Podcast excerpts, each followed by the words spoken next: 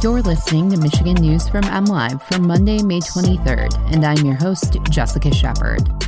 The Gaylord community is working to clean up after a deadly tornado touched down late last week. A new bridge at Tahquamenon Falls State Park will provide island access, and the Coast Guard warns boaters not to use E15 gas this summer.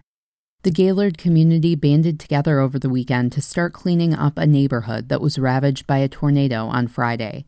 Friday's storm produced an EF3 tornado with maximum winds estimated at 150 miles per hour, according to the National Weather Service. There were two people killed and 44 injured. The two victims were in their 70s and lived in the Nottingham Forest Mobile Home Park where the tornado first touched down. As of Sunday, Michigan State Police reported there were no persons unaccounted for, major roads were reopened, and power has been restored to nearly all of the Gaylord area. After first touching down in the mobile home park, the tornado traveled through a busy M32 shopping district, knocking a hole in a Goodwill store and blowing the roof off a Jimmy John's. Governor Gretchen Whitmer declared a state of emergency on Friday night, allowing state resources to assist in the cleanup. This is the first tornado recorded in Gaylord since available records that go back to 1950.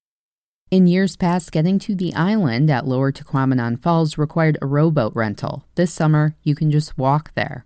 A new pedestrian bridge officially opens to the public this Memorial Day weekend at Tahquamenon Falls State Park.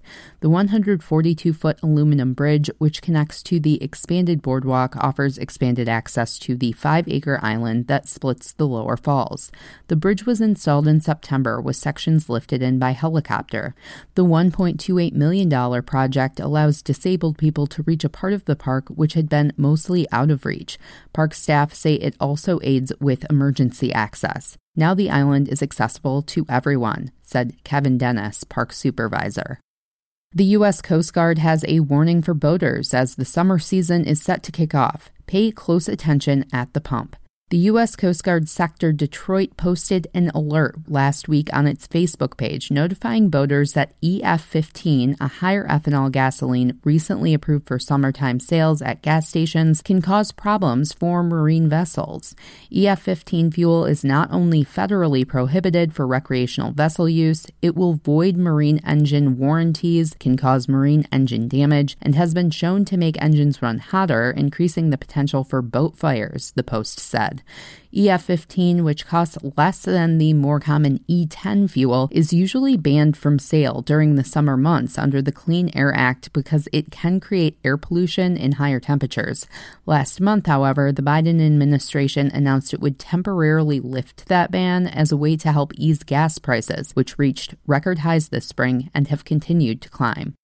You can always find the latest Michigan news by visiting mlive.com and make sure to check us out on Facebook, Instagram, and Twitter. We'll be back here tomorrow with more Michigan news from MLive. Thanks for listening and have a great day.